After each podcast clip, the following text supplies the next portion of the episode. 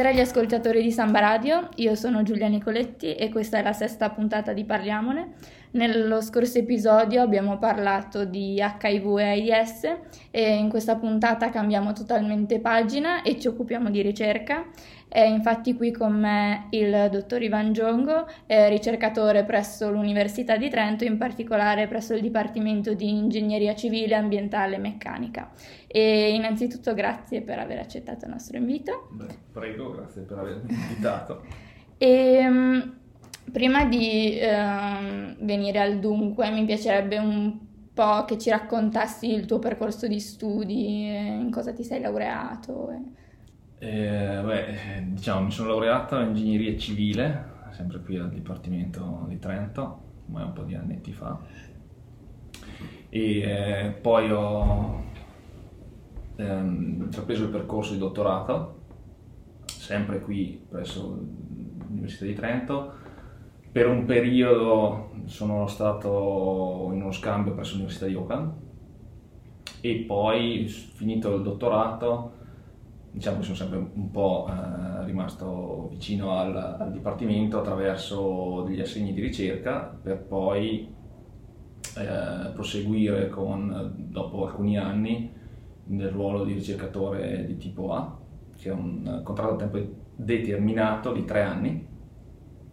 E ho finito da pochissimo, da qualche mese fa, e proprio in questi giorni ho ricevuto una chiamata per un contratto da ricercatore di tipo B, che è il passo successivo. E una volta che ti sei laureato, l'obiettivo è stato da subito la ricerca o ci sei arrivato per... No, a dire la verità, il motivo della ricerca è che non mi pareva di essere sufficientemente pronto per la professione, mi sembrava di avere ancora alcune carenze e quindi mi sembrava un'opportunità quella di poter approfondire alcune tematiche per un ulteriore periodo, così appunto senza avere grandi prospettive. In realtà non sapevo nemmeno benissimo quale fosse il percorso e cosa facesse un ricercatore. Adesso, parlandone adesso, è difficile perché non ricordo esattamente quali fossero le informazioni che avevo al tempo, ma sicuramente erano un po' confuse e probabilmente anche tante delle figure all'interno dell'università non erano così chiare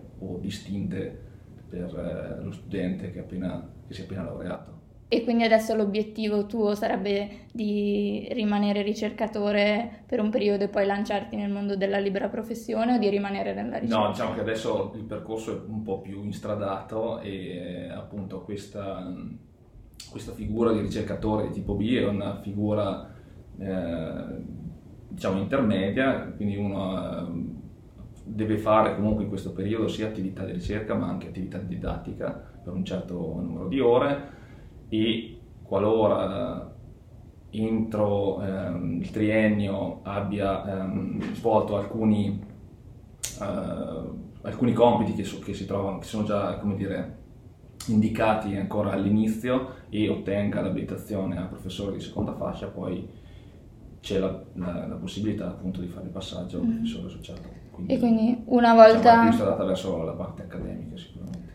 Quindi una volta che uno studente si laurea, qual è il passo successivo se ha intenzione di intraprendere questo percorso? Inevitabilmente il percorso di dottorato, e quindi intraprendere appunto questo triennio da dottorando per ottenere appunto un dottorato di ricerca. E prima parlavi di ricercatore di tipo A e di tipo B, e il ricercatore di tipo A è il livello precedente e il ricercatore di B è successivo. Esatto. E c'entra con il fatto di essere a tempo determinato, indeterminato, sono cose diverse. Sono entrambi figure a tempo determinato, e diciamo che con la posizione di tipo B la prospettiva è un po' più definita di ottenere poi un posto a staff permanente all'interno come docente. Sì. Okay. Ma anche il ricercatore di tipo A in realtà ha dei ruoli, cioè deve svolgere didattica, tipicamente gli viene assegnata la titolarità di un corso o più corsi, ha un obbligo di fare almeno 60 ore di didattica di tipo A, quindi proprio ore frontali. Poi un po' capita a tutti di farne ovviamente qualcuna di più.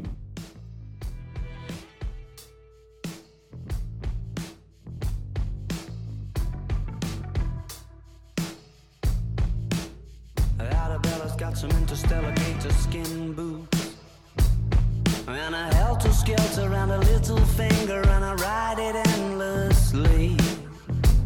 She's got a Barbarella silver swimsuit, and when she needs to shelter from reality. E cosa ti piace dell'una e dell'altra, quindi della ricerca in sé e della didattica? Beh, ci sono due aspetti abbastanza diversi, ma diciamo non totalmente, perché anche nel fare ricerca c'è comunque una sorta di interagire con studenti, sia per chi fa la tesi di laurea, che quindi dà una mano comunque a portare avanti alcune tematiche di ricerca, ma anche ad esempio con gli studenti di dottorato, perché comunque quando uno fa il dottorato è comunque diciamo inquadrato come studente di una scuola, che appunto è la scuola di dottorato, e quindi questo diciamo non rientra forse proprio nella didattica vera e propria, ma è comunque un aspetto legato.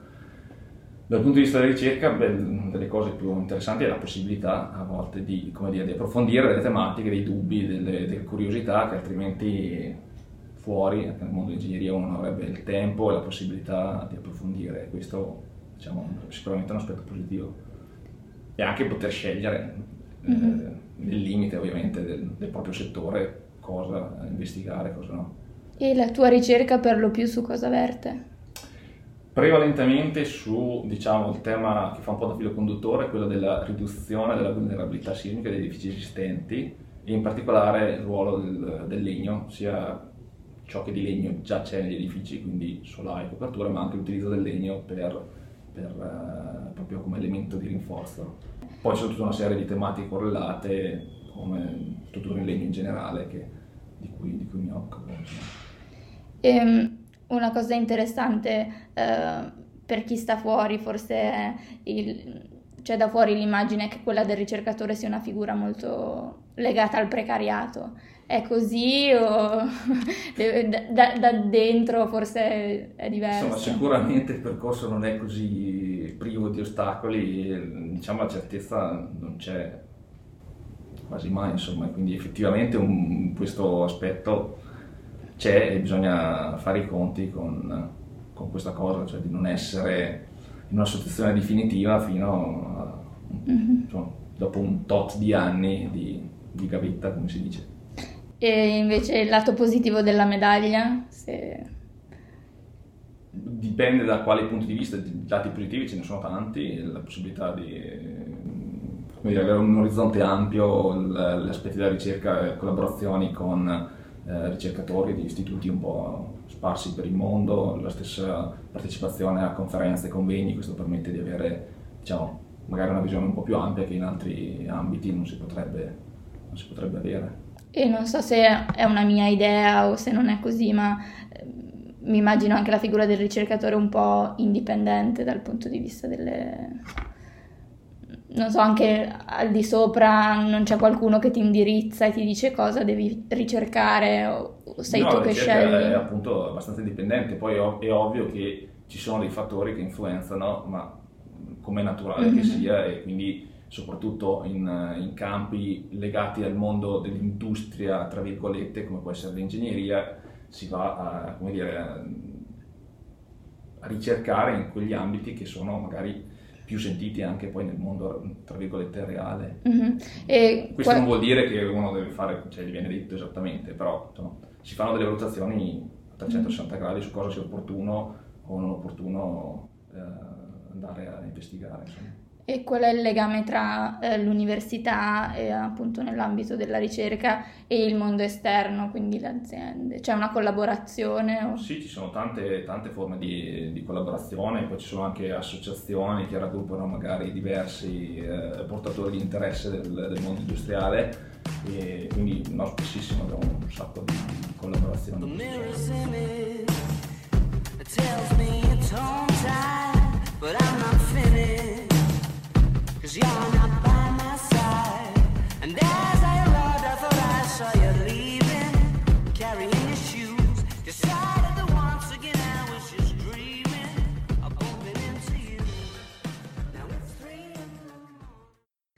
Prima abbiamo parlato di insegnamento, e qual è il passaggio che un ricercatore deve compiere per prendere una cattedra all'università?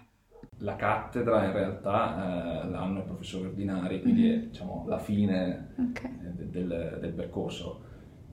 Ruoli di docente invece ci sono anche nei passaggi precedenti, e compresa la titolarità di corsi. Sì.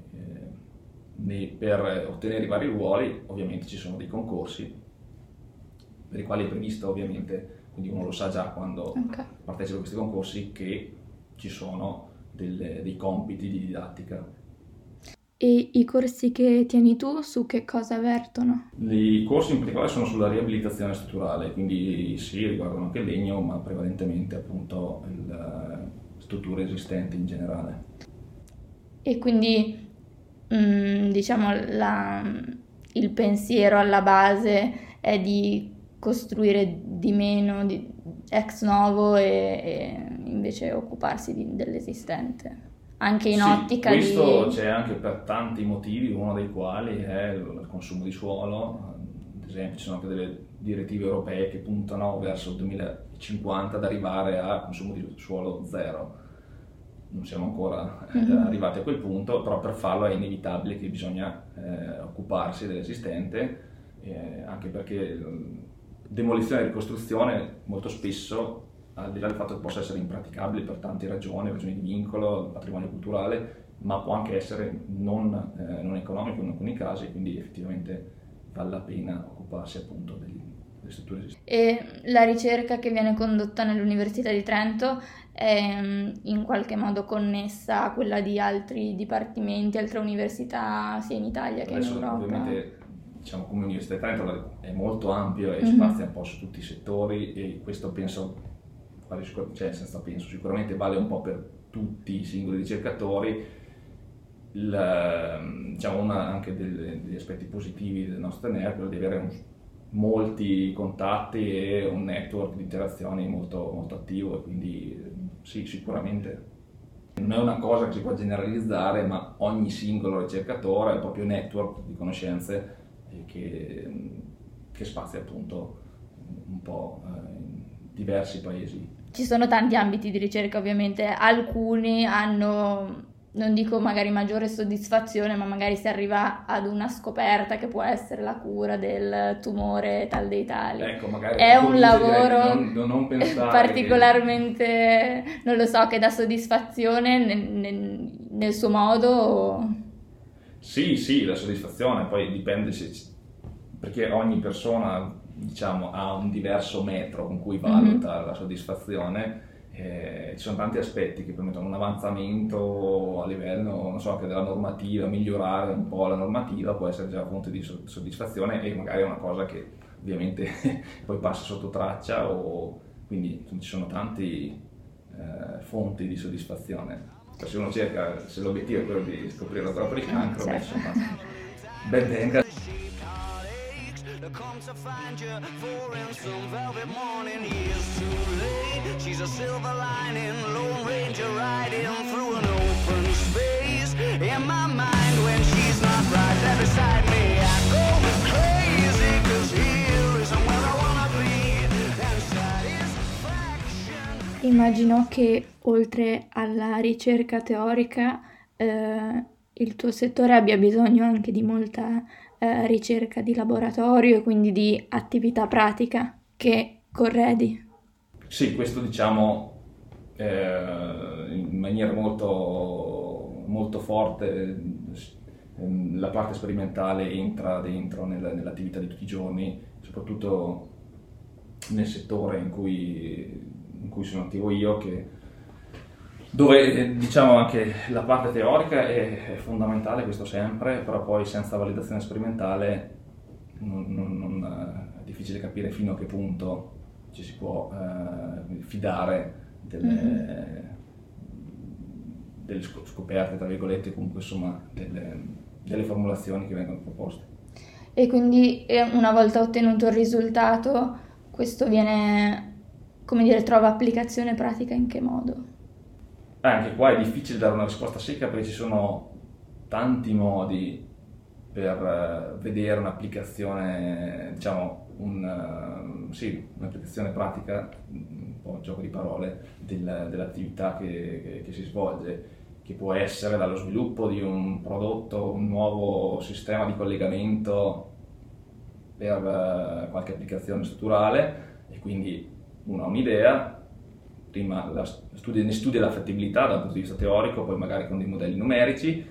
Una volta che è arrivata una soluzione che ritiene sia valida, poi magari la testa in laboratorio, e poi questo porta a definire, ad esempio, magari un nuovo elemento che poi può essere disponibile per, parlo sempre nel settore dell'ingegneria civile, per l'industria delle costruzioni. Questo può essere un aspetto. Altra cosa può essere quello di proporre delle nuove formulazioni che poi vengono inserite in normative, che poi vengono utilizzate dagli ingegneri tutti i giorni per progettare. Quindi questo è proprio un impatto diretto con il mondo reale, ma queste sono solo alcune delle possibilità. Poi ogni settore ha delle varianti, insomma. Ad uno studente che avesse intenzione di intraprendere la carriera del ricercatore, cosa consiglieresti? Ah, questa è la domanda da un milione di dollari, come si dice. Beh, magari direi di non... cioè di avere degli obiettivi sicuramente, però magari di non essere troppo legato a un'idea o a un percorso mentale che ci è magari creati in una fase iniziale, dove magari, insomma, bisogna essere un po' flessibili, questo sì, sia per quanto riguarda le possibilità di come svolgere l'attività di ricerca, perché poi, diciamo, si possono arrivare in maniera diversa agli stessi obiettivi, e poi ovviamente quello di, come sempre, no? Cercare di fare la cosa che più interessa, quindi di avere questo aspetto di interesse personale per l'argomento che si ricerca, direi che è fondamentale, insomma. Grazie per il tuo tempo e per questo piccolo piacere. Sì, abbiamo fatto più confusione. Abbiamo assaporato un po' il mondo della ricerca. Poi, insomma, e cosa fa. Direi che le esperienze sono diverse, quindi sempre sentite tante campane. In base anche all'ambito, immagino. Sì, che all'ambito, ma anche proprio l'esperienza personale può cambiare, ci sono tante strade, ci sono alcune tappe, diciamo, che sono più o meno abbastanza standard e comuni, però ci sono appunto veramente tante esperienze diverse e strade diverse per raggiungere obiettivi simili. Questa puntata finisce qui, io vi invito a seguire la prossima lunedì alle 18:30 sempre su Samba Radio.